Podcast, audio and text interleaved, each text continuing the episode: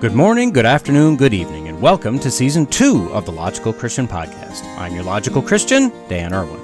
Welcome to those who are here for the first time, and a hearty welcome back to the LCP faithful. What we do here is look at what the mainstream media feels is important to tell us about current events, politics, science, religion, and just about anything else, but we're not interested in their spin. We want to look at these stories logically, and we especially want to look at these stories as Christians. Links can be found in the show notes if you'd like to follow along. So, with that, let's go be logical Christians. Plastic is an amazing discovery, or invention, or whatever you want to call it. It's made things lighter, more durable, allowed for more conveniently shaped products. It's crucial to life as we know it because over a relatively short period of time, we've made it that way. I love the environmentalists that drive their cars or ride their bikes full of plastics to various locations in order to protest plastic as they tell us all about it using phones and computers and cameras made of plastic. I mean, the lack of self awareness, although impressive, is staggering.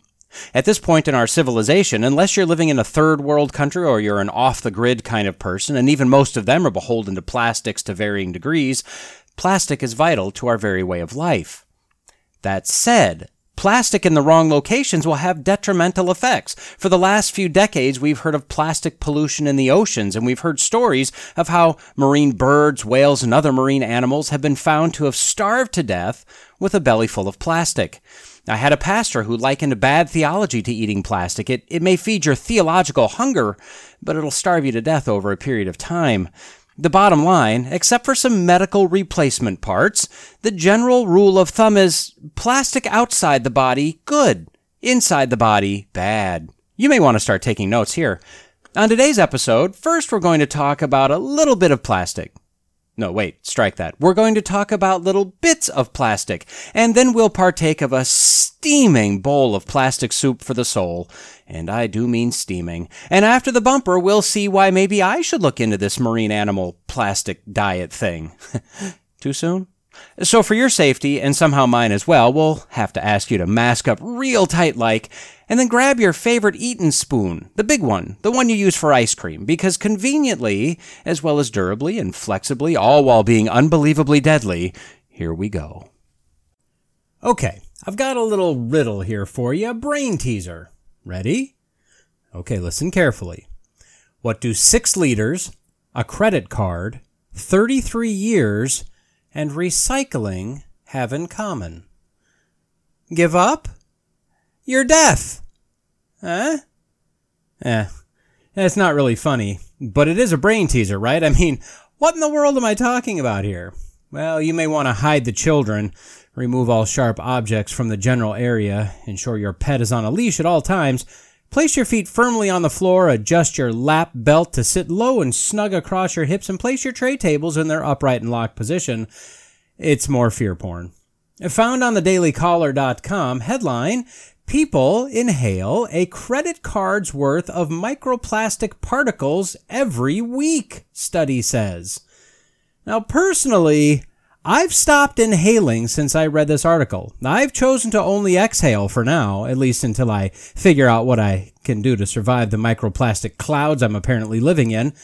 So this microplastic terror is generally more of a lefty, dying climate type of political issue, but the Daily Caller is considered to be a right-wing news source, so I'm a little surprised to find this article written this way on this site.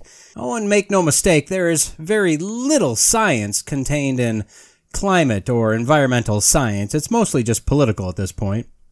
So let's be clear right off the bat. Do you feel like you're stacking up a credit card per week in your lungs? Now, I did a little math because that's what I do.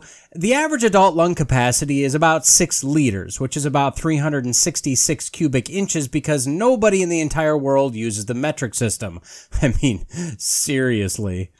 A typical credit card is made up of about 0.2 cubic inches of plastic. That means the average adult lungs can hold about 1,700 credit cards. But hold on, hold on. Before you pull them out of your wallet, thinking you have a more convenient place to keep them, don't do that. Your, your lungs are not a substitute for your wallet. Don't, don't put credit cards in there. Now, if you were inhaling a credit card of plastic per week, you'd have about 33 years before your lungs were packed to the limit, to the gills, to the top with microplastics. Now, in the meantime, you'd think there would be some pain or possibly discomfort, a loss of breathing capacity, labored breathing, you know, things like that, right? Are you getting that? Looking on the uh, on the Wikipedia's, we see that plastic was essentially discovered in the mid 1800s, but of course there wasn't a huge use for it yet. And in the early 1900s, Bakelite was created, and anyone that knows anything about early to mid 1900s knows that Bakelite was literally used pretty much everywhere for everything because it was an amazing product. But it was probably around the 1960s when plastic bottles became popular and fairly rapidly replaced glass, and that's what I would consider to be the start of the plastic revolution. And I'm looking around right now. My keyboard is plastic my mouse, most of my microphone, the case of my monitor, parts of my office chair, the table I've got everything sitting on, the container for my Mountain Dew Zero, and the interior of my lungs apparently, all made of plastic. It's a relatively important product in our everyday lives, although admittedly a wooden keyboard would be kind of cool. I just kind of think that it would probably be more time consuming and costly and less efficient to manufacture, plus, you know, the fingertip slivers. so, what we can say for sure is that by 1990, which is 33 years back from today, plastics were in full swing for, um, well, just about everything everywhere. So wouldn't just everyone that's 33 years old or older be struggling to breathe or just be dead from this microplastic poisoning? Sorry, I, I know we're not supposed to ask questions. We're just supposed to accept the science. They did a study, after all. Okay.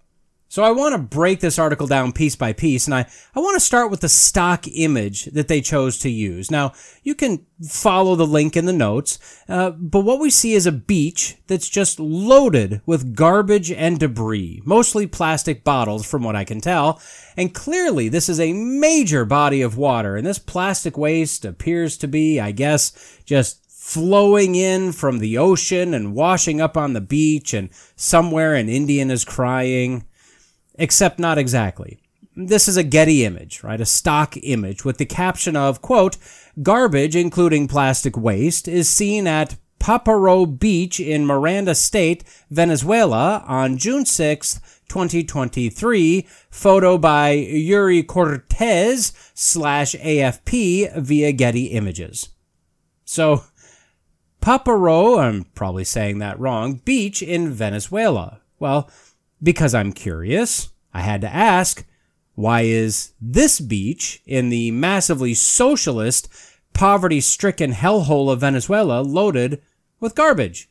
So I hit up DuckDuckGo and asked the question. A number of results popped up. I chose to click on the360post.com with a headline of, quote, syringes and hospital waste line beaches in Venezuela. Now, the picture they have in that article, no caption, but it's even worse. Less plastic, but it looks kind of like the remnants of a massive tornado. I mean, just trash and debris covering the ground. I mean, everywhere. Now, a few quotes from the very short article. Quote, Syringes, needles, catheters, blood sample tubes, hospital waste is piled up in the middle of a carpet of rubbish on Paparo Beach at the mouth of the Tuy River, 130 kilometers from Caracas. The Guaire, one of the tributaries of the Tuy River, crosses the Venezuelan capital and carries like a sewer all the filth to dump it into the Caribbean Sea. Hospital waste is nothing new on this beach where the needles protrude from the sand, explains Hector Blanco, 61, a resident of the village of 3,000 souls who collects bamboo to sell it. Venezuela's public health system has been crumbling for decades. Many incinerators do not work or only slightly, and the absence of waste sorting and management policies is sorely lacking. In Paparo, the waste that comes down from Caracas forms a bed of plastic, says Louis Hernandez, a 53 year old fisherman. Before, it was beautiful, clean, with coconut trees everywhere. See, in 2013, some studies showed that only 20% of news consumers read past the headline. In 2014, the Washington Post stated that 30% of consumers go in depth in news stories, while the other 70% are very selective as to what they may actually read past the headline for. In 2018, the American Press Institute reported that 90% of Americans feel that it's important to keep up with the news. But only 63% said that they actively seek out news, and 40% said they only skim the headlines most of the time, with another 50% saying they only skim the headlines some of the time, and only 10% say that they dig deeply into the news stories. And then in 2023, we come full circle with only about 20% of the news consumers reading past the headline. So when you have a headline that says we're inhaling a credit card worth of microplastics a week and a picture of massive pollution, well, clearly we're destroying the planet and we're all going to die. But how many people will read the caption of the image learning it's from Venezuela? How many will know that that particular country is a massively corrupt, insanely poor third world socialist country. Did you know that they no longer have zoos in Venezuela? Yeah, no. As people were starving, they broke into the zoos and used the animals for food. That's a poor, desperate country. And then how many people would actually take the next step of doing just a quick search to learn that this pollution didn't come from the ocean? It came from the fact that Venezuela is a very poor third world socialist country that's in the midst of collapse. So the rivers are being used as sewers. Anyway, let's get into the article. And it doesn't get any better. Apparently, quote, each human may be inhaling about 16.2 bits of plastic every hour, equivalent to the size of a credit card per week. A new study published June 13th highlighted.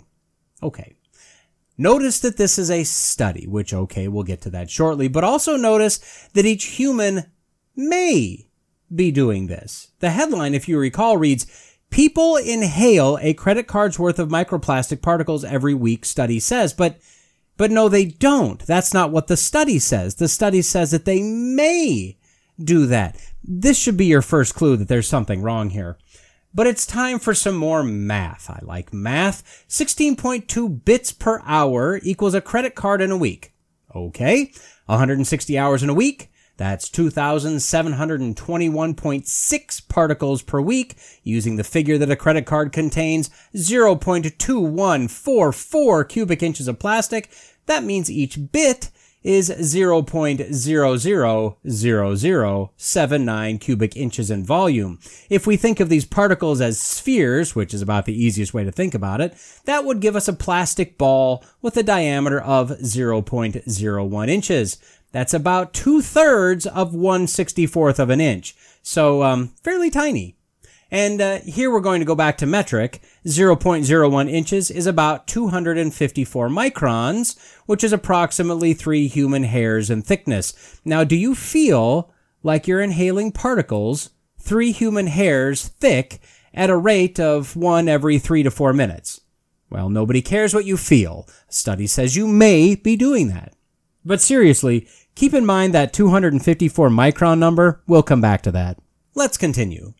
So the study in question was conducted by scientists from Australia, Iran, and Bangladesh, and was designed to show how these bits of microplastic are, quote, deposited in the upper airways, so they could see how the human respiratory system interacted with microplastics. And the study was published in the scientific journal Physics of Fluids. So stop me if you've already read about this in your copy.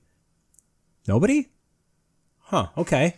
Quote, Using computational modeling, the scientists discovered that more microplastics were deposited in the nasal cavity than further down the airways due to the relatively low speed of flow of the particles in the nasal cavity. They also found that the flow rate, shape, and size of the microplastics determine the variation in amounts of deposition along the airways. Okay. And this is where my boxers start bunching up on me here with this computational model. Now, I haven't railed on this in a while, so here we go. We, we treat these computational models as if they reveal gospel truth, just hidden wisdom. But as I've said before, the models are only good as the modeler. A person or a group of persons creates the model. To create the model, they use data. And the modeler is in control of how much of the data they use, what specific data they use, and the effect of various pieces of data. If you create the model starting with a bias, your model could be affected by that bias and give you biased results. Or, more nefariously and conspiratorially, if you desire a specific outcome, well, you can easily design your model to give you the outcome you want. And depending on who funds the study, it could sway your desired results. Plus, we all know that there's a lot of money in environmental fear porn. Next, the partial paragraph said that the study showed most of the particles deposited in the nose because of the flow rate and the shape and the size of the microplastics. Okay, yeah. Now, see, 254 microns is really big as it pertains to particles. This is not dust. Your typical household dust is about 100 microns max. A particle two and a half times that size isn't going to move with the same ease or speed as dust. Further, I was curious how the lungs expel particulate, so I looked that up. Now we know that people that work around a lot of dust and don't take precautions can pack that dust deep into the lungs over a period of time, which can cause various problems. But I found one article that discussed the lungs that was pretty interesting. After talking about the massive amount of air we breathe in and out on a daily basis and all the stuff that's in the air that we can breathe in, they say, quote, Fortunately, the respiratory system has defense mechanisms to clean and protect itself. Only extremely small particles, less than 3 to 5 microns in diameter, penetrate to the deep lung. Now remember, dust can be that small and up to about 100 microns. A human hair is about 75 microns. Per the numbers from the study, the microplastic particles would be 254 microns and plastic particles are considered microplastics all the way up to 5,000 microns, or like 3 sixteenths of an inch. So, in the respiratory system, you've got the little hair like things called cilia. They line the airway and coat the airways with mucus. Small particles get trapped on the mucus, and the cilia, quote, beat more than 1,000 times a minute, moving the mucus upwards at about 0.5 to 1 centimeter per minute.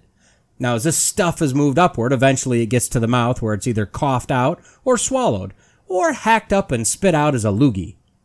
Additionally, if anything gets to the alveoli, the oxygen exchangers, which are not protected by cilia or mucus, white blood cells called macrophages, or if needed, extra white blood cells called neutrophils, will bind to the particles, kill them if they're a living thing, you know, like a pathogen. It'll ingest them and digest them and expel them from the lungs. Quote, for example, when the person inhales a great deal of dust or is fighting a respiratory infection, more macrophages are produced and neutrophils are recruited. So, do you see how simply reading the headline without digging, without thinking, can tell you the exact wrong thing? But this is what most people do. They read the headline, look at the misleading image, then freak out because we use plastic bottles and plastic bags. So, of course, the article transitions to, quote, the study also warned that long-term exposure to microplastics is a health hazard.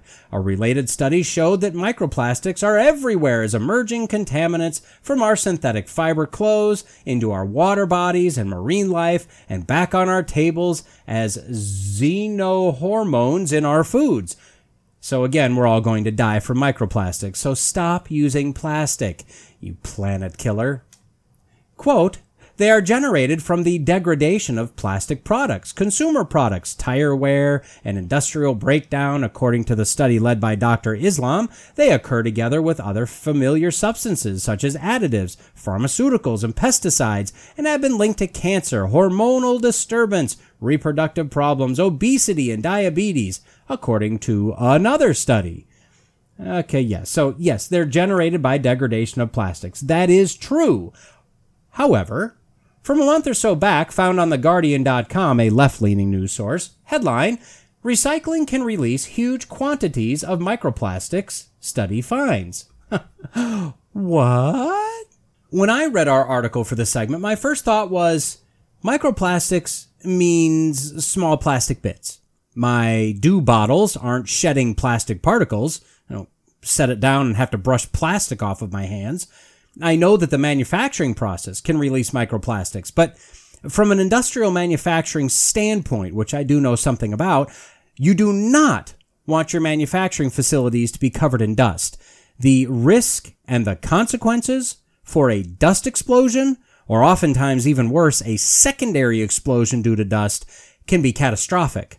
So manufacturing facilities aren't going to just be puffing plastic dust everywhere. But I thought, what does cause a lot of plastic bits? Well, recycling melts down recyclable plastics, but it also grinds plastics into fine particles. Quote, an international team of scientists sampled wastewater from a state of the art recycling plant at an undisclosed location in the UK. They found that the microplastics released in the water amounted to 13% of the plastic processed. The facility could be releasing up to 75 billion plastic particles in each cubic meter of wastewater, they estimated. I was incredibly shocked, said Erina Brown, the lead researcher of the study conducted at the University of Strathclyde in Glasgow. It's scary because recycling has been designed in order to reduce the problem and to protect the environment. This is a huge problem we're creating. The researchers tested the water before and after the plant installed a water filtration system and found the filter reduced the concentration of microplastics from 13% of the plastic processed to 6%. The estimate of 75 billion particles a cubic meter is for a plant with a filter installed. A majority of the particles were smaller than 10 microns, about the diameter of a human red blood cell, with more than 80% smaller than 5 microns, Brown said. The facility was a best case scenario, Brown said, given that it had made efforts to install water filtration while many other recycling plants may not. An important consideration is what other plants globally are emitting, she said. This is something we really need to find out. The study, published in the Journal of Hazardous Material Advances, suggests the recycling plant discharged up to 2,933 metric tons of microplastics a year before the filtration system was introduced and up to 1,366 metric tons afterwards. For me, it highlights how drastically we need to reduce our plastic consumption and production.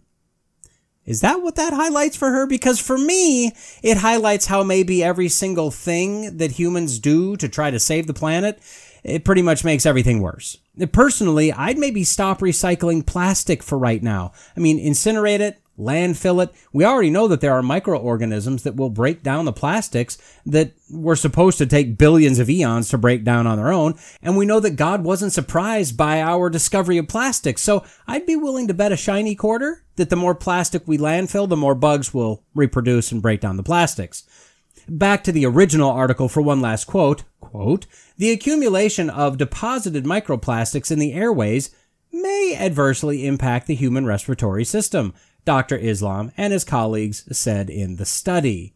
Oh yeah, it sure may. may. Good thing our respiratory system is designed like it is and works the way it does. And that's really kind of my point here. I mean, my first point is that you must read past the headline, at least with some sort of regularity. I mean, I don't want to imply that I read every single article I come across. I, I don't. I read a lot of headlines and I move on, but I try to ask questions of the headline. Does it make sense? What is it trying to make me think or believe? Is it pushing a narrative or agenda? We're fed a lot of garbage, and the headlines, images, bylines, and the initial paragraphs are designed to craft an opinion in the heads of the 80% that don't dig into an article. And even then, as you could see by this article, a lot of maze and speaking about computer models and assumed effects on humanity if the body didn't do what it did. And we've got to take the time to be curious and do at least just a little digging. But the other point is that the created design is really fantastic.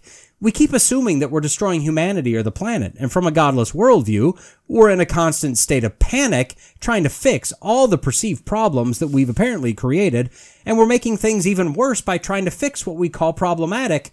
But from a worldview where we know God is sovereign and designed everything from the beginning, knowing exactly what he ordained to happen every millisecond of every day before he created the first electron, Again, we, we don't want to just trash the place, but we're supposed to use it. We don't have to be afraid. For instance, we all know that increased CO2 in the atmosphere will destroy the planet. So in order to save the earth, we must cut back on CO2 emissions dramatically. In fact, saving the planet is so important that if we need to slaughter herds of animals or herds of people, so be it, because the planet is literally dying. Of course, an article from climate.nasa.gov from 2016 has the headline, CO2 is making the Earth greener. For now. The first paragraph states, quote, a quarter to half of Earth's vegetated lands have shown significant greening over the last 35 years, largely due to rising levels of atmospheric carbon dioxide, according to a new study published in the journal Nature Climate Change on April 25th. Well, right. I mean, that's, that's what we on the right have been saying forever. And trees and plants, they, they really seem to like CO2. And the more they get, and you throw in a little bit of sun, a little bit of water, the more will grow, almost like it was designed that way. In 2017, we have an article found on QZ.com headline, If oceans stopped absorbing heat from climate change, life on land would average 122 degrees F. The first paragraph states, quote, Since the 1970s, more than 93% of excess heat captured by greenhouse gases has been absorbed by the oceans. To understand how much heat that is, think of it this way. If the oceans weren't absorbing it, average global temperatures on land would be far higher, around 122 degrees Fahrenheit, according to researchers on the documentary Chasing Coral. The global average surface temperature right now is 59 degrees Fahrenheit. Huh. So if the oceans didn't work the way the oceans worked, then things would be different. Well, what a stroke of luck that our planet has these huge bodies of water. I mean, what are the odds they'd work the way they do, right? Again, almost like it was designed. The debate from only a few years ago was over the COVID so-called vaccine, which is in no way a vaccine. The quote, science actually had the audacity to tell us at the time that we must get this chemical injection because our immune system was useless against this new virus or whatever it is. But as it turns out, our immune system appears to have continued to work the way it was designed. It's not instantaneous for our immune systems to kick in and figure out how to fight a new virus, but it sure appears that countries that really didn't have much participation in these shots uh, did as good, if not better, than the heavily injected countries. Again, if it wasn't for the fact that our immune system works, you know, the way it does, we would all be dead from uh, just everything. It's almost like it was designed with the end in mind, like, like by a designer that knew exactly what he was doing. And then, of course, we have this most recent example. If our lungs didn't work the way they did, we'd apparently be adding a credit card worth of plastic every week, killing us in less than 30 years. But once again, we see that the lungs work as designed, which is really fortunate for us. Now, I hate to imply this, but it's almost like God knew what he was doing. In my life, I've come to the point where I had to either believe in a completely sovereign God or not. Either God is in control, not playing from behind, not trying to figure out how to work all things for good, not a master chess player waiting on his opponent to make his move so he can counter with the perfect move. No, God has already ordained all moves. All things work together for good because that's how it was designed and written from before creation. And yes, I know. This brings up the debate about free will and what exactly does the word election mean in the Bible, and this isn't the forum I'm going to debate that in. Although I'm not in any way bothered by having that debate, I'm just saying that I have a peace and a hope and a joy in my life because I know that God is sovereign. He's in control. We have oil because God ordained that we'd have oil. We have cars because God ordained it. We have plastic because God ordained it. And because He ordained it, he also ordained the entire life cycle of whatever it is we're talking about. And he created all of creation to work the way it does.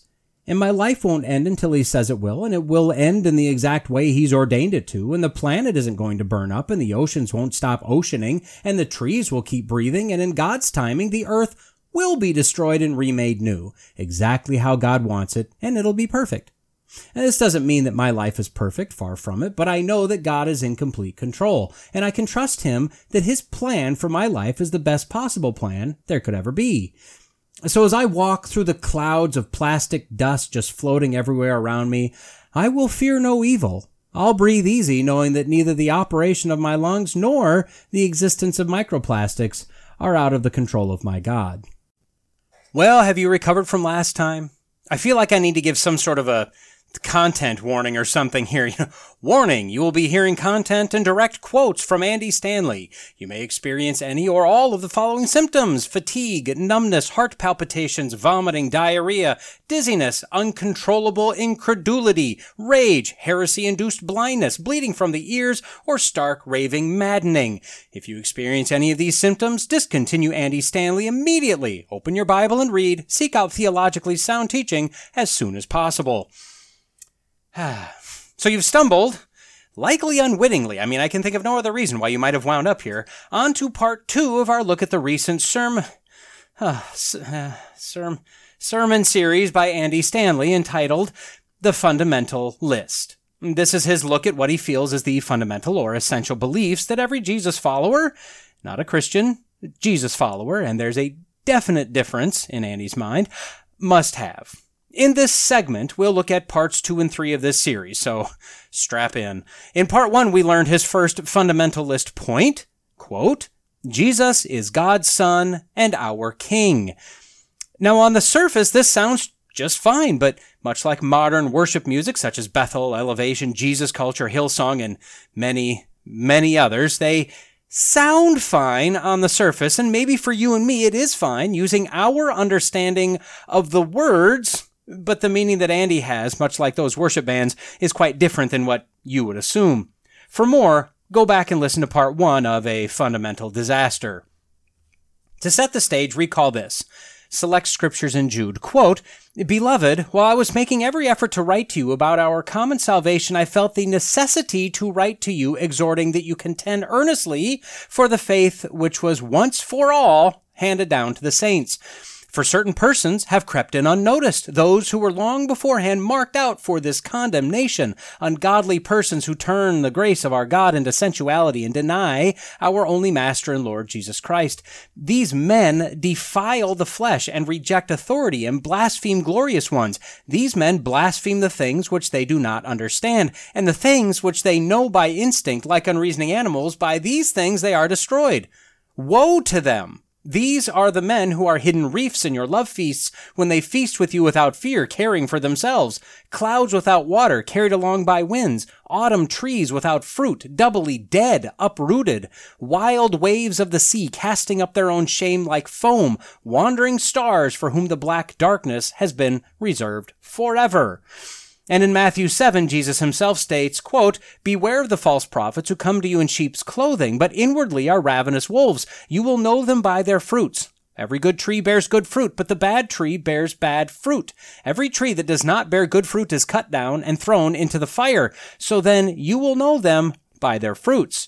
Not everyone who says to me, Lord, Lord, will enter the kingdom of heaven, but he who does the will of my Father who is in heaven will enter. Many will say to me on that day, Lord, Lord, in your name did we not prophesy? And in your name cast out demons? And in your name do many miracles? And then I will declare to them, I never knew you. Depart from me, you who practice lawlessness. Now, am I saying these passages, these warnings are referring to people like Andy Stanley? Absolutely I am. Again, part one will give you more background if you missed it. And with that, as I said, let's gird up our loins and loinettes, and let's get moving. In Sermon 2, Andy starts with a harrowing father fail story of a family trip to Disney. He didn't want to go, ever, put it off as long as he could, but finally had to do it. Probably one of the very, very rare times I can actually identify with Andy. Disney, it may be the Magic Kingdom, but I'm convinced that it's the darkest, the blackest of magic, if you will. Now, his point was that when they stepped in, his son stopped and stared, and Andy turned around and looked at him and asked him, quote, It's a lot bigger than you thought it was, isn't it? And from there, he makes the point that a lot of times the actual thing, whatever that might be, is much larger and grander than the pictures and descriptions of the thing. Boom, parallel drawn to God, drop the mic. Now, he goes through the point of this list, his analogy of the giant house with all the living rooms, how new novel things can get woven into the faith, and some of them are toxic, and some of those things get woven into theology and tradition, etc., etc. I'm not going to go through all that again. As I've said, go back and listen to part one of this little mini series for my summation and commentary on that. But he sums it up with, quote, non-essentials eventually become obstacles. Now, a statement like that made by anyone, should invoke the question in our minds, what are essential and non-essential? And says who? Andy is going to tell us what he thinks, or feels is essential, but does that make them so? Well, let's find out. So as he gets ramped up, he pulls out his standard palette of manipulation techniques and he makes the two main points that he wants to make that he kind of disguises in most of the messages I've heard him give. Quote, when non-essentials become obstacles, obstacles to a person's faith, obstacles to somebody who's leaning in and trying to figure out what is this all about. I want to follow Jesus, but now I've bumped into something that I'm not sure that's part of the equation. I think maybe you just made that up. And when that happens, thoughtful, mature people, then he gives a little nod and motion to the audience, implying that that's them. I mean, why else would they be sitting there, right? Thoughtful, mature people step back to reconsider, step back to rethink, step back to decide. Can I be a part of that? And sometimes, and maybe this is your story as well, sometimes their faith survives because they just go find another living room. They just walk out of that one and say, you know what? That's not it. You got part of it right, but if that's how you treat people, and if I have to treat people that way in order to be a Christian, I don't want to be your kind of Christian. And people find a different living room. But a lot of people just step out of the living room and say, you know what? I'm done with Christianity. I'm done with faith. I'm done with church. It was either so harmful, so hurtful, or it was so harmful or hurtful to someone they love, they're like, I just can't do that anymore. Okay, so what did you hear? Manipulation technique one, flattery. You, listening to me now, are the smart, mature, honest people. Oh, good for you. Manipulation technique number two, identification and safety. He identifies with you. Maybe this is your story. He understands. With the implication, you're here now, you're safe, you can breathe again. The first point he definitely isn't making is being a Jesus follower is good and right. Being a Christian, ah, quite possibly a negative thing. And the second point he definitely isn't trying to make, these Christians are a hurtful group of people. You want to just love like Jesus, but there's a good chance you came from a judgmental, mean church or faith tradition, and either your feelings got hurt or someone you love got his or her feelings hurt because you or they didn't have a view that was accepted by those Christians. Uh, he goes on, quote, and part of it is because you're thoughtful and you're mature, you begin to compare the teaching of a church and the practice of a church and the values of a church. You begin to compare that to what you see in Jesus in the Gospels and you realize, ah, something's just off. I mean, I'm not a Bible scholar, I'm not a preacher, I'm not a theologian, but I just can't imagine that's what this is supposed to be like. The tone and the posture, the, the tone and the posture and the approach to life and the approach to relationships is just off. And it felt even though it was church, it kind of felt unchristlike. And these people knew the Bible verses, you just wondered if they actually knew Jesus. And the problem wasn't the Bible. The problem is people use the Bible and use verses in the Bible to elevate an agenda and to elevate something that they just want to do. And the way they feel and they, the way they think the world should work and it happens all the time. See, we see more flattery, but then we see his good old country preacher boy come out. Well, I ain't no good at no book learning, but sure seems to me that Jesus wouldn't care much for that kind of thinking or doing. See, this is the part of the show that he bashes people that would dare question him. This has nothing to do with you being in or escaping from a legitimately abusive church, and those do exist. I believe they're the exception, not the rule, but whatever they are, they're definitely out there. I'm not disputing that. But Andy isn't speaking of those. Notice he throws out the theologian word again, implying negative connotations to that. As I pointed out in part one, as R.C. Sproul wrote, we're all theologians. If you're a Christian, you're a theologian. Part of your job as a Christian is to learn and grow in your theological understanding. You are not to remain a milk drinking baby permanently. You are mandated to move to the meat of the word at whatever your capacity. If you've been listening to my podcast for long, you should have picked out one more appeal that Andy has made over and over. Emotions, feelings. Quote, I think maybe you just made that up.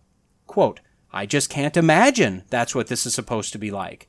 Quote, And it felt, even though it was a church, it kind of felt unchristlike. Well, I'll agree that there is something to our gut feel, or more accurately, our conscience, but when we're talking theology or matters of scriptural accuracy, which is what Andy is talking about, or trying to, with all due respect, who cares what you feel? The question isn't what do you think or feel that the Bible says. The correct question to ask is, is that true? Or is this right? Frankly, there are a lot of things in the Bible that a lot of people don't like or that don't make them feel good. But if it's in the Bible and it's correct, the problem lies with you, not the text or the faith or the pastor. I also want you to notice the blatant disrespect he has for the Bible. Now again, I could take what he says and make it fit what I know. There are charlatans, Bible twisters that use the Bible for their own gain. Take, for instance, oh, I don't know, just pick a name out there, Andy. but again, that's not what Andy is talking about. Notice that he said there are those that use the Bible verses to elevate an agenda. The two things you should notice. First, he doesn't say the Bible or the scriptures. Andy is very careful with the words he uses. Bible verses. Saying it this way automatically creates a negative implication, a lowering of what he's talking about, a denigrating of the verses in the Bible. The second thing is his use of the word agenda. Now, yes, that's a common word, a very common word today, in fact. And what agendas would other pastors and so-called theologians uh, be trying to counter and correct using these Bible verses?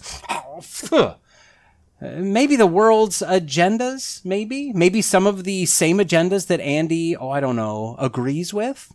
In fact, he lets us in on a little secret. Now, Andy is, he is so dumb that he, oh man, he thought he was only telling his audience. He told them to just keep it between them and him, but he must have forgotten he was streaming this video. Oh man, what a maroon. Anyway, he uses the old trope, give me a topic and a point of view, and he can find a verse, a story, a passage to support it. That's where you and I should be quivering right now. context and intent. Are the Bible verses being used in context as intended? That's the question. And again, yes, he's correct. You can find and twist scriptures to make it say what you like. But his implication is clear, right? These stinker theologians and poopy pastor heads are using the Bible in a way that makes people feel bad. And now let's put the pieces together here, shall we? Bible verses, as opposed to scriptures, agenda, treating people badly, hurting people or people groups, against what you may feel is right. Look at the red letters of the gospel only. Agenda. Agenda. How about homosexuality, for instance? Or ecumenicism? Women pastors or egalitarianism as a whole, perhaps. Transgenderism, affirming children in their dysphoria. Yeah, this is absolutely where Andy is going. He's not the benevolent, heroic savior of humanity, defender of Jesus that he'd like you to think that he is. But let's continue on. So if you recall from part one, we need to be careful of these toxic ideas becoming fashionable or traditional or comfortable or cultural. We don't want these non-essentials, these peripheral ideas, per Andy's definition, to pervade our Jesus faith. Quote, because when cultural and peripheral are considered essential, Christianity eventually becomes untenable and unlivable for someone. That's one of his big points throughout this entire series. When cultural and peripheral are considered essential, Christianity eventually becomes untenable and unlivable for someone. Um, okay, how to say this without sounding uncaring. Uh, who cares about that exactly? The Bible, the Christian faith, makes a lot of people mad. Uh, it makes them uncomfortable and combative. The Christian faith is not designed to make everyone feel good and happy. That's what Andy apparently thinks and wants, but that's not what those Bible verses tell us. He goes on, quote, It's no longer good news of great joy for all people. It becomes good news of great joy for a segment of people. Well, I hate to break it to you, Andy, but all doesn't mean every single person on the face of the planet throughout all of history. The Greek word translated all has multiple meanings. The Greek word is pas, which can mean all, it can mean whosoever, and it can mean a segment of depending on the context. As we know that the coming of Jesus angered at least more than zero people, we know it can't mean all people, which automatically implies a segment of people. All in this context means that this event of Jesus coming to earth as God man will bring joy and eternal life to all kinds of people from all people groups from all over the world. But Andy has the same goal as many, many other pastors. Make Christianity likable for everyone. This is the goal of the seeker sensitive movement. Find out what the unsaved world would like churches to do and be in order to get them in the seats. And the answer was for churches to be more like the world, and churches, such as Andy's, have capitulated. So he recaps fundamental number one, then he brings back the concept of the God box, illustrating it by saying that at the final Passover meal, Jesus was, quote, downloading anything he might have missed because they were about to, quote, have a major disruption. It's an interesting way to speak of the sacrifice of Jesus. And this is when Jesus realized that they still don't get it. And why? Because what he's saying isn't fitting into their God box. Apparently they missed the purpose of Jesus living among them. Quote, and unfortunately, many Christians, most Christians, a lot of Christians, have missed the purpose of Jesus living among them as well. That we are in some ways just as confused as the apostles. And here's why. The primary confusion arises from the way the Bible is traditionally talked about and taught. And here's the problem. Because of the way we received our Bible as children, if many of you are like me, you got a Bible when you were a child, it was all mapped and wrapped and this is God's Word and the way it was presented to us, the way it was taught, we have a tendency to equalize the importance of everything in it. It's all from God. Therefore, it's all important. It's all equally important. And consequently, the events recorded in the Gospels, the accounts of Jesus' life recorded in the Gospels gets reduced to Bible stories, which equates Jesus' story with everything else and all the other stories in the Bible. Ah, wow! That is a false premise if I've ever seen one. He set up a straw man argument, a false choice, like you have to have one or the other. You can see Andy's view of the Holy Spirit here, and you can see his view of the Bible, and if you know him, you know exactly where he's heading with this.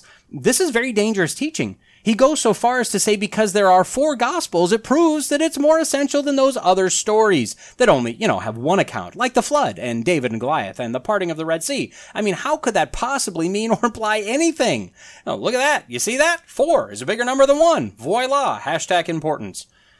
Quote, we have one account of so many incidents when it comes to the Old Testament and the history leading up to Jesus. When it comes to Jesus, we have four accounts of the same person, all written within the first century. Why so much about Jesus? Because what we find in the Gospels, these are not Bible stories. They are not equal to everything else in the Bible. Something dramatic had happened. Something new had happened. Something that had eclipsed really the significance of everything that had happened before. This is what I'd like to call blasphemy. Notice that the Gospels aren't Bible stories, but the Old Testament historical accounts, uh, those are. Notice that Andy has just unilaterally decided what is and what isn't important and the ranking of the Bible. Now again, I'd agree that the Gospels are unquestioningly detailing the greatest event in human history that by no means relegates the rest of the Bible to the back burner. The New Testament is in the Old Testament concealed. The Old Testament is in the New Testament revealed. This may be a collection of books written by a collection of authors, but it's one story.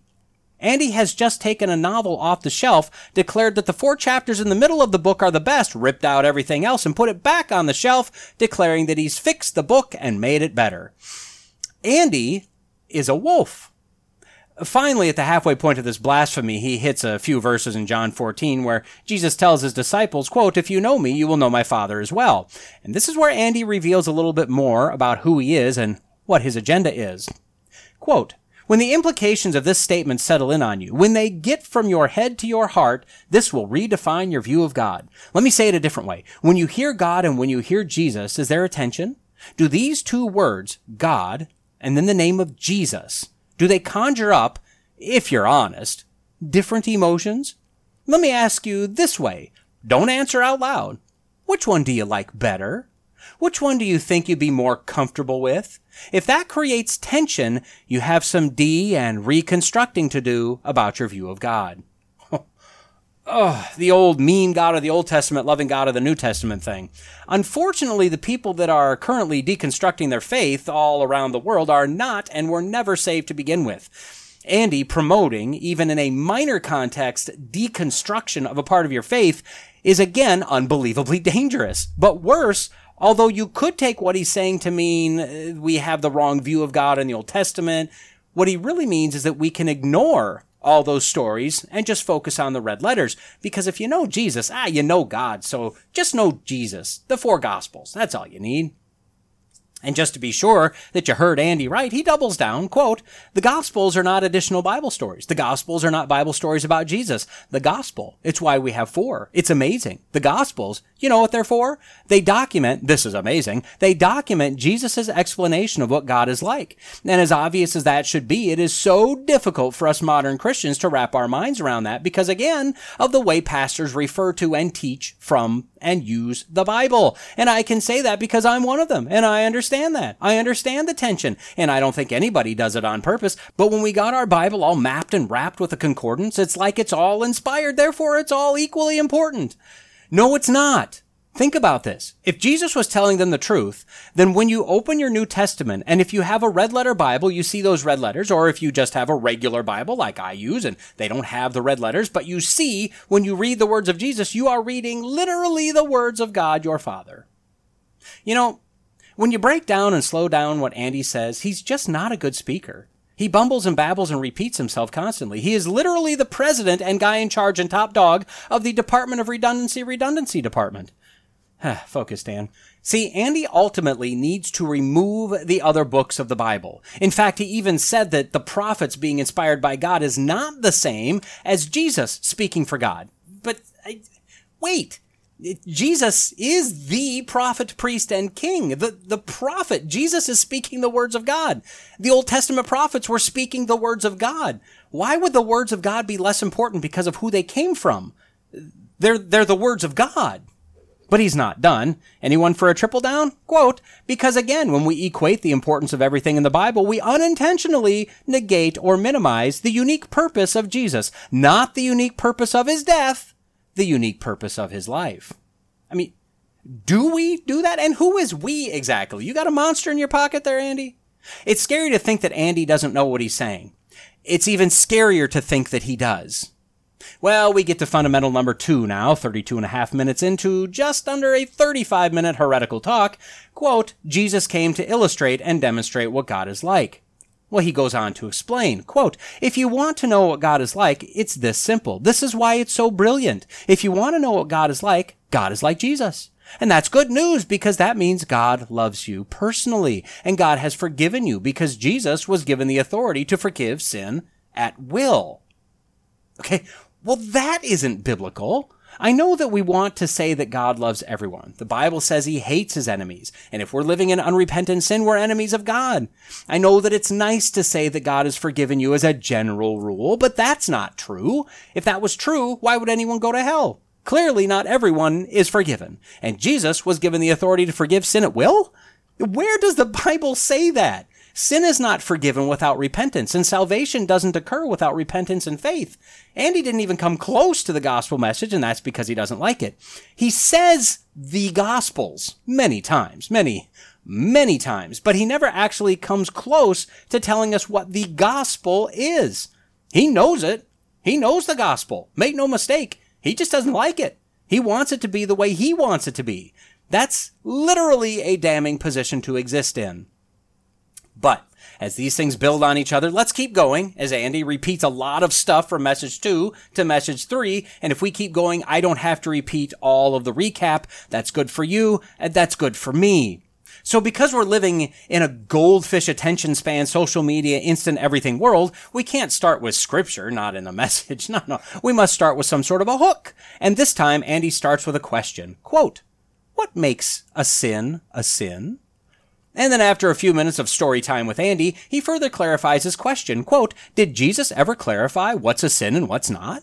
And apparently we, Christians, have been raised to believe that that's what the Bible is for, to tell us that's a sin and this is a sin and what's a sin and what's not, and recap, recap, recap. And then he gives us the basis for what will be fundamental number three. We must, quote, acknowledge and embrace Jesus' characterization of sin. Now, recall. Quote, when cultural and peripheral are considered essential, Christianity eventually becomes untenable and unlivable for someone. And we definitely don't want to offend anyone. Could someone name another faith that does that? I mean, go ahead, I'll wait.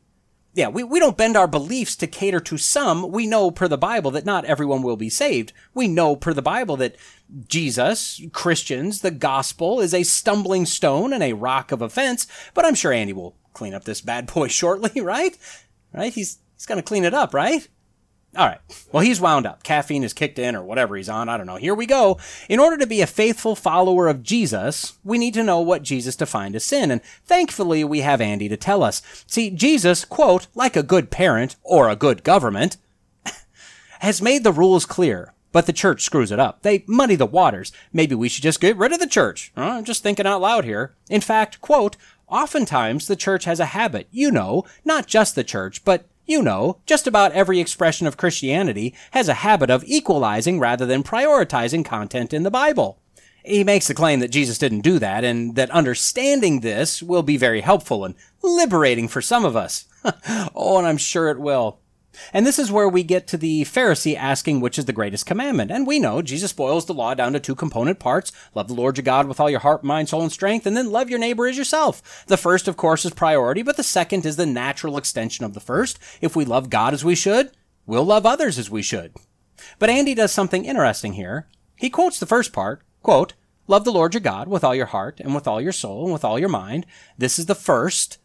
And then he stops and he changes it just a little bit. He says, quote, this is just another way of saying that the most important commandment is that you lean into and you love God so much you live your life to please God with all your heart, all your soul, all your mind.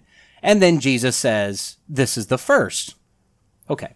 That two word phrase, to please, that's not what Jesus said. Pleasing God and loving God are both actions, both verbs. Please, love, but I think we all understand that pleasing God is a works based thing, where loving God is not.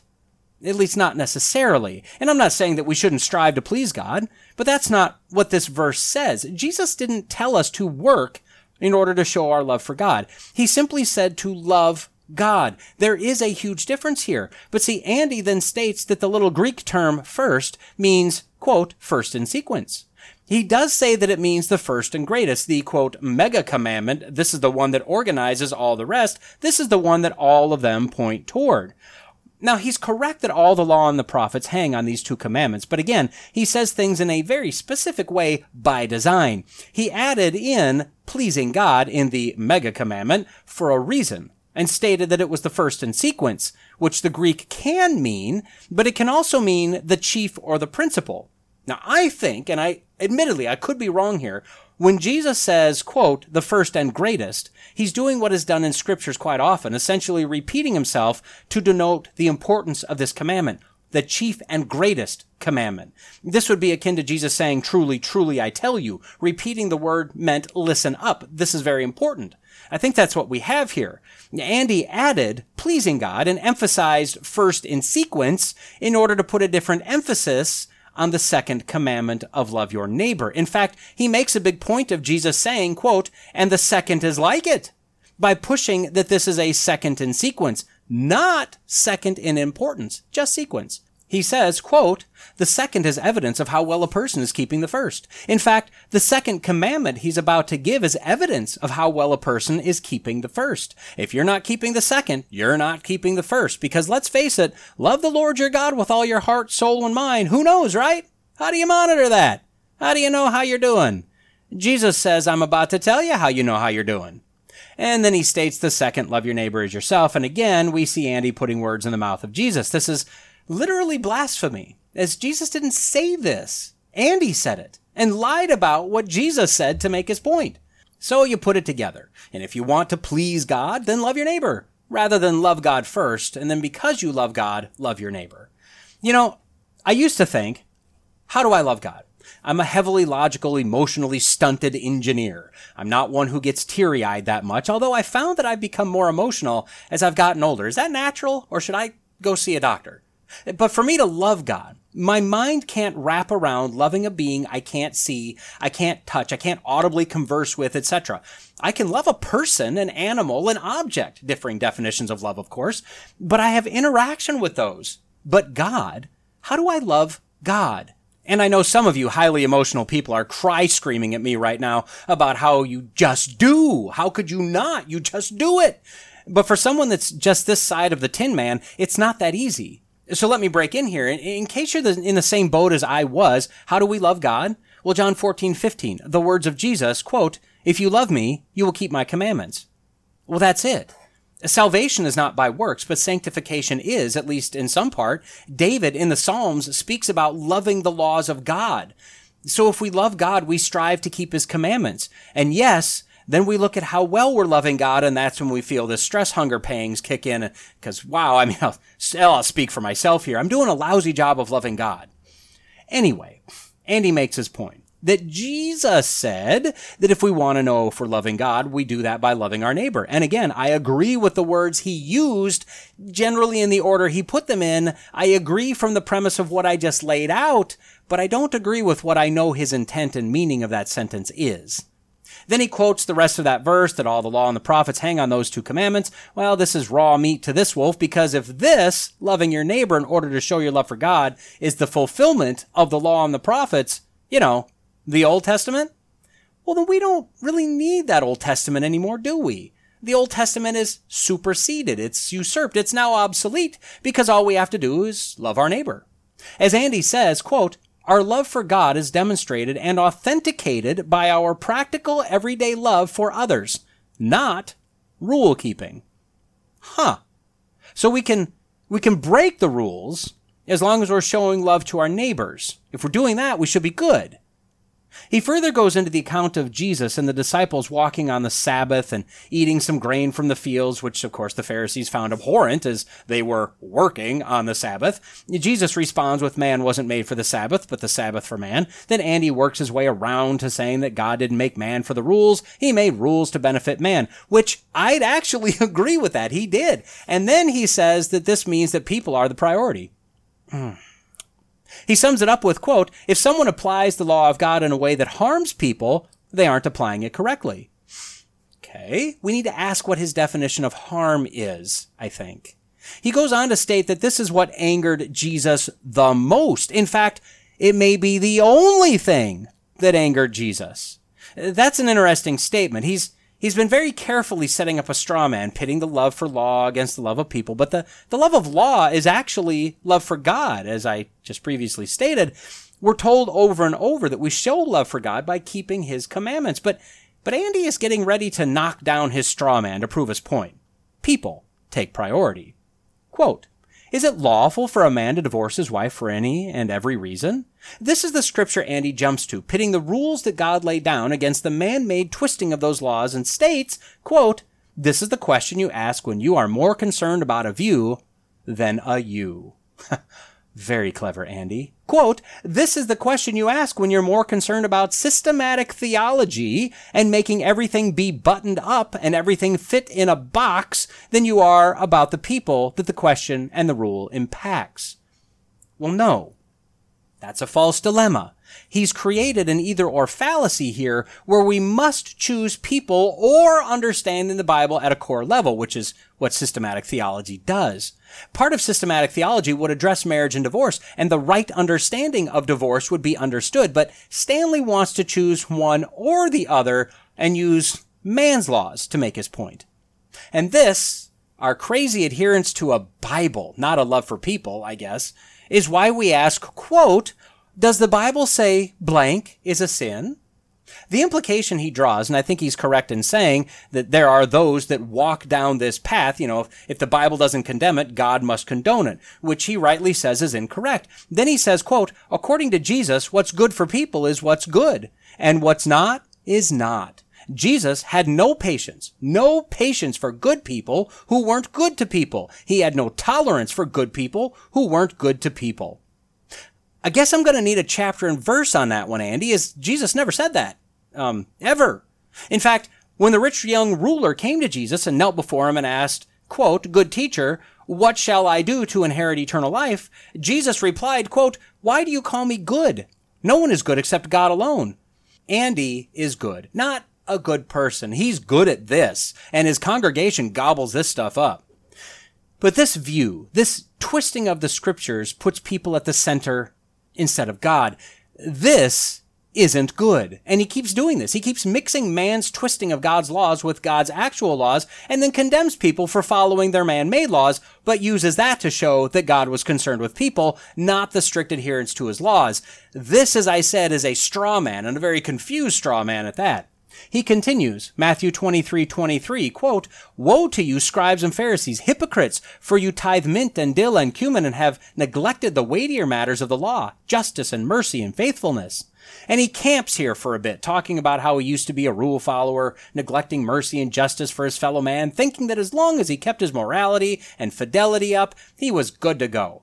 He was a legalist. That's what he was. And I'd argue that most of us are or were legalists to varying degrees. He said that he then began to follow Jesus through the Gospels and not be so focused on the sin lists in the epistles. Then he began to understand the connection between the two and his heart changed.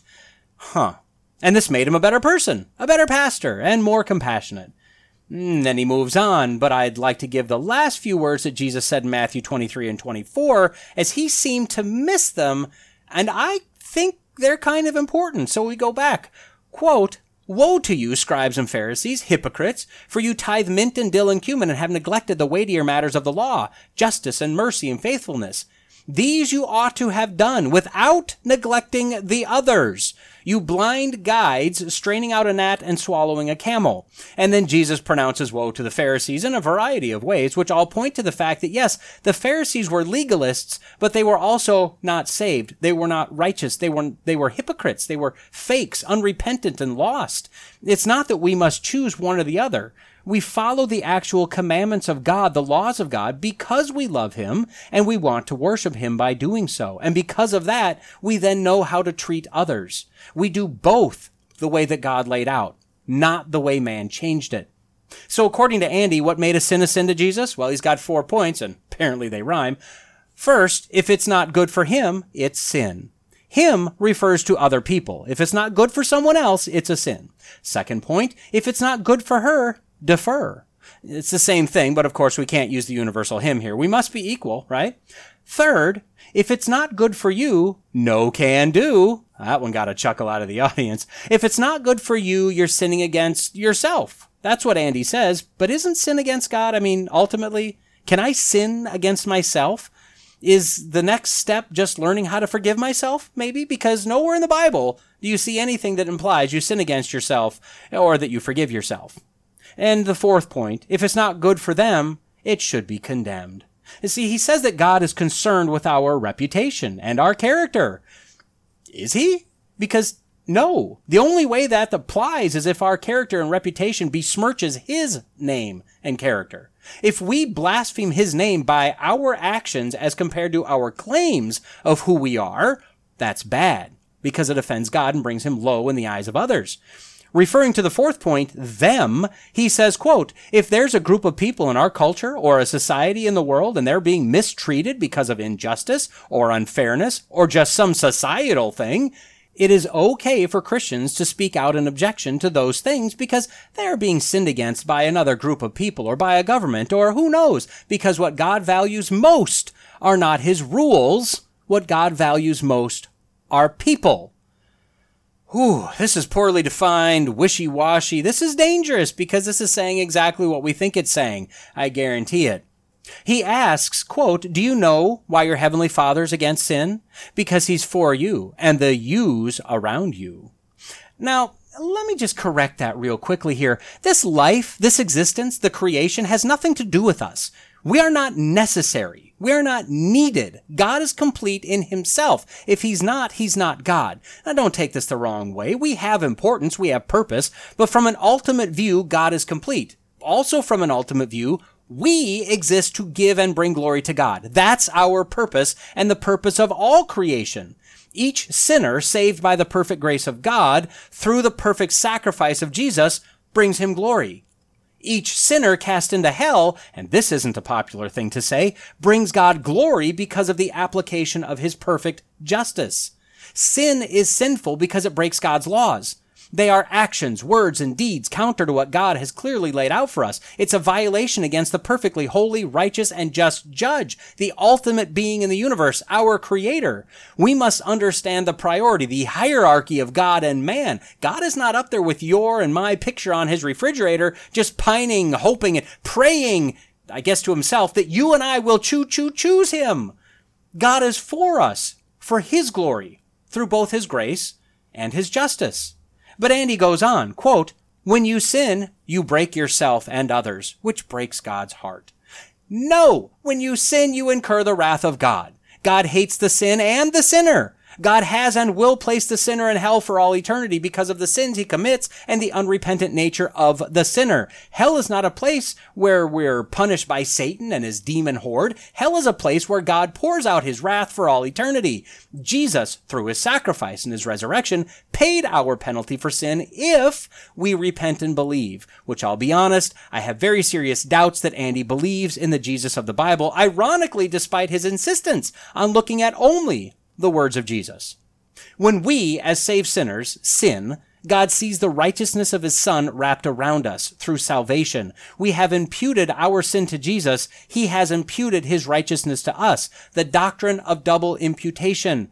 Now we must still ask for forgiveness and repent for our daily sins, but God no longer holds wrath for us. He's already poured it out on his only son. And he doesn't or won't understand this because he has an agenda.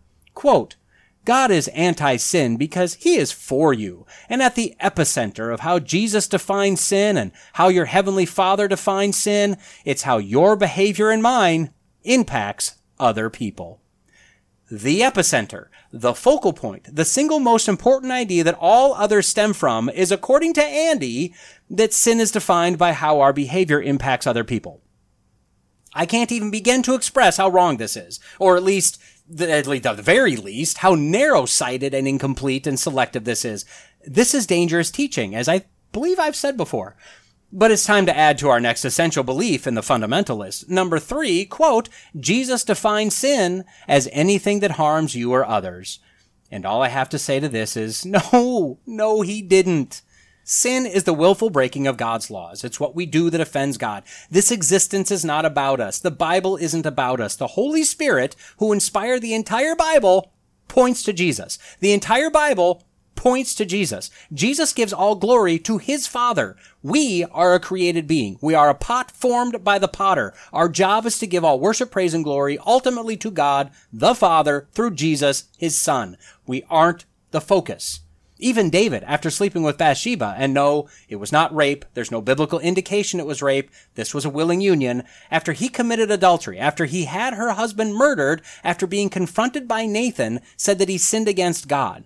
In fact, in Psalm 51, the prayer David prayed to God after this confrontation about his sin, David said, quote, Against you, you only have I sinned and done what is evil in your sight. Now, he did hurt others, that's true, but he sinned against God because he broke God's laws offended God by his actions and blasphemed God through the character he professed versus his actions, words, and deeds. Andy wraps up this third video with a stated, quote, terrifying question. Are you ready? Have you covered the ears of the children? Do you know what happy show you're going to watch after this segment so you can make the scary go away? The question, quote, are you harming you or others? He then says, stop it a habit, a harmful habit that is affecting a relationship, if you don't like who you see in the mirror anymore, if you're losing self-control, well, baked into the invitation to follow Jesus is the ability to walk away from it, apparently. His invitation is apparently to leave your sin. And this isn't, quote, because God's gonna get you, but because sin will break you.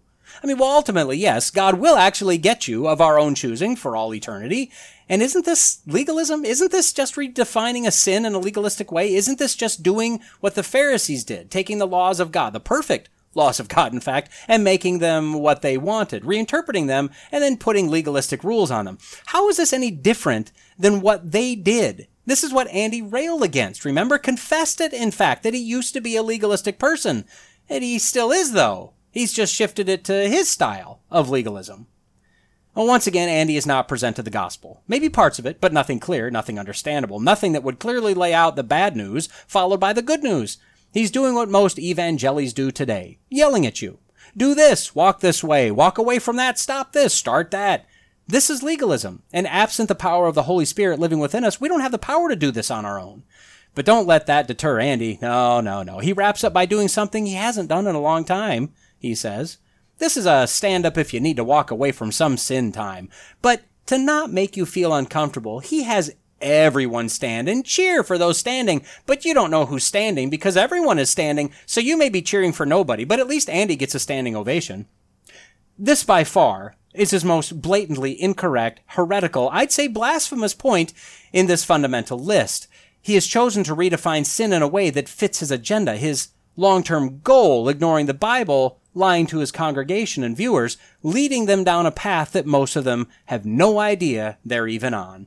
And because of his subtlety, his cleverness, his smoothness of speech, his trustworthiness, his name, he's able to pass this garbage off as a biblical sermon, and his adherents have no idea that they just heard something that has no basis in truth, that has no merit or value, nor do they have any idea that they have not yet, in three messages, heard anything close to what could be considered the gospel. This is not a church. This is a club. These are not sermons. These are motivational speeches or morality tales. This is not truth. This is a lie. This is not honoring to God. This is leading naive people straight to hell. And we're not done yet. But we are done for now, as neither you nor I can take any more of this right now. Now, go watch your happy show, go read your Bible, go find some good preaching and teaching, take a few ibuprofen, rest, recuperate, and we'll hit the next few messages the next time. Well, we've reached the end of another episode of the Logical Christian Podcast. Don't forget to like, subscribe, comment, review, share, and all that podcasty stuff. Contact information can be found in the show notes if you'd like to reach out to me. Laurence J. Peters said, Against logic, there is no armor like ignorance. Jesus told us that if you abide in my word, you are truly my disciples, and you will know the truth, and the truth will set you free. So stay in the word, stay logical, stay faithful, and until next time, God bless. Hold the line. I think that's the name of the game for the next few weeks. Just grab on as tightly as possible with my apparently soft, weak, baby like hands to try to make it a few more weeks, then we can get back to a more regular routine. You found your way to goal update number 27, which coincidentally is the 27th update of my goal progress for 2023. You know what's crazy?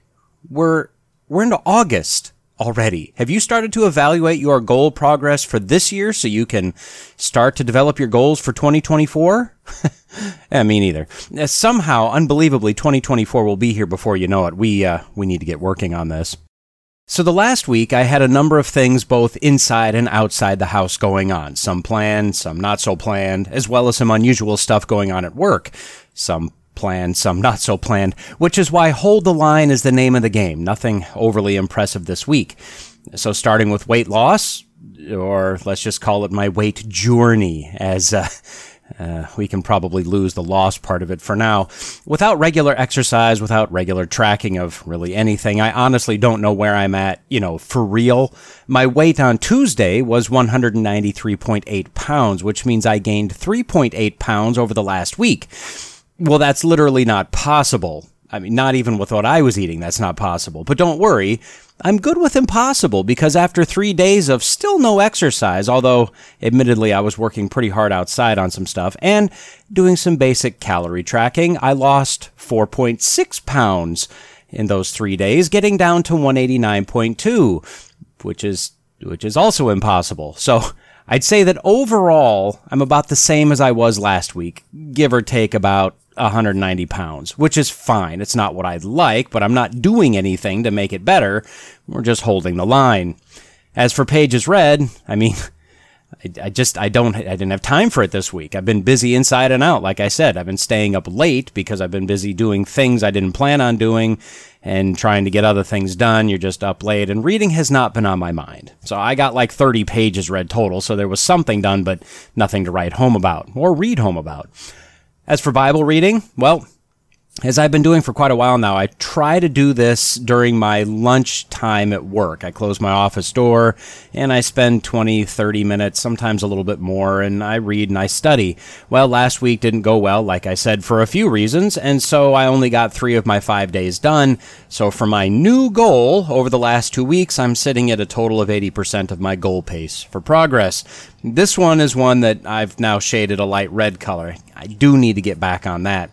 And then devotions. Well, that's the only shiny spot in the week, to be honest. I mean, we're still progressing nicely through the Ten Commandments. We've now moved to the second table of the law, starting with honoring parents, commandment number five. So, making good progress there still.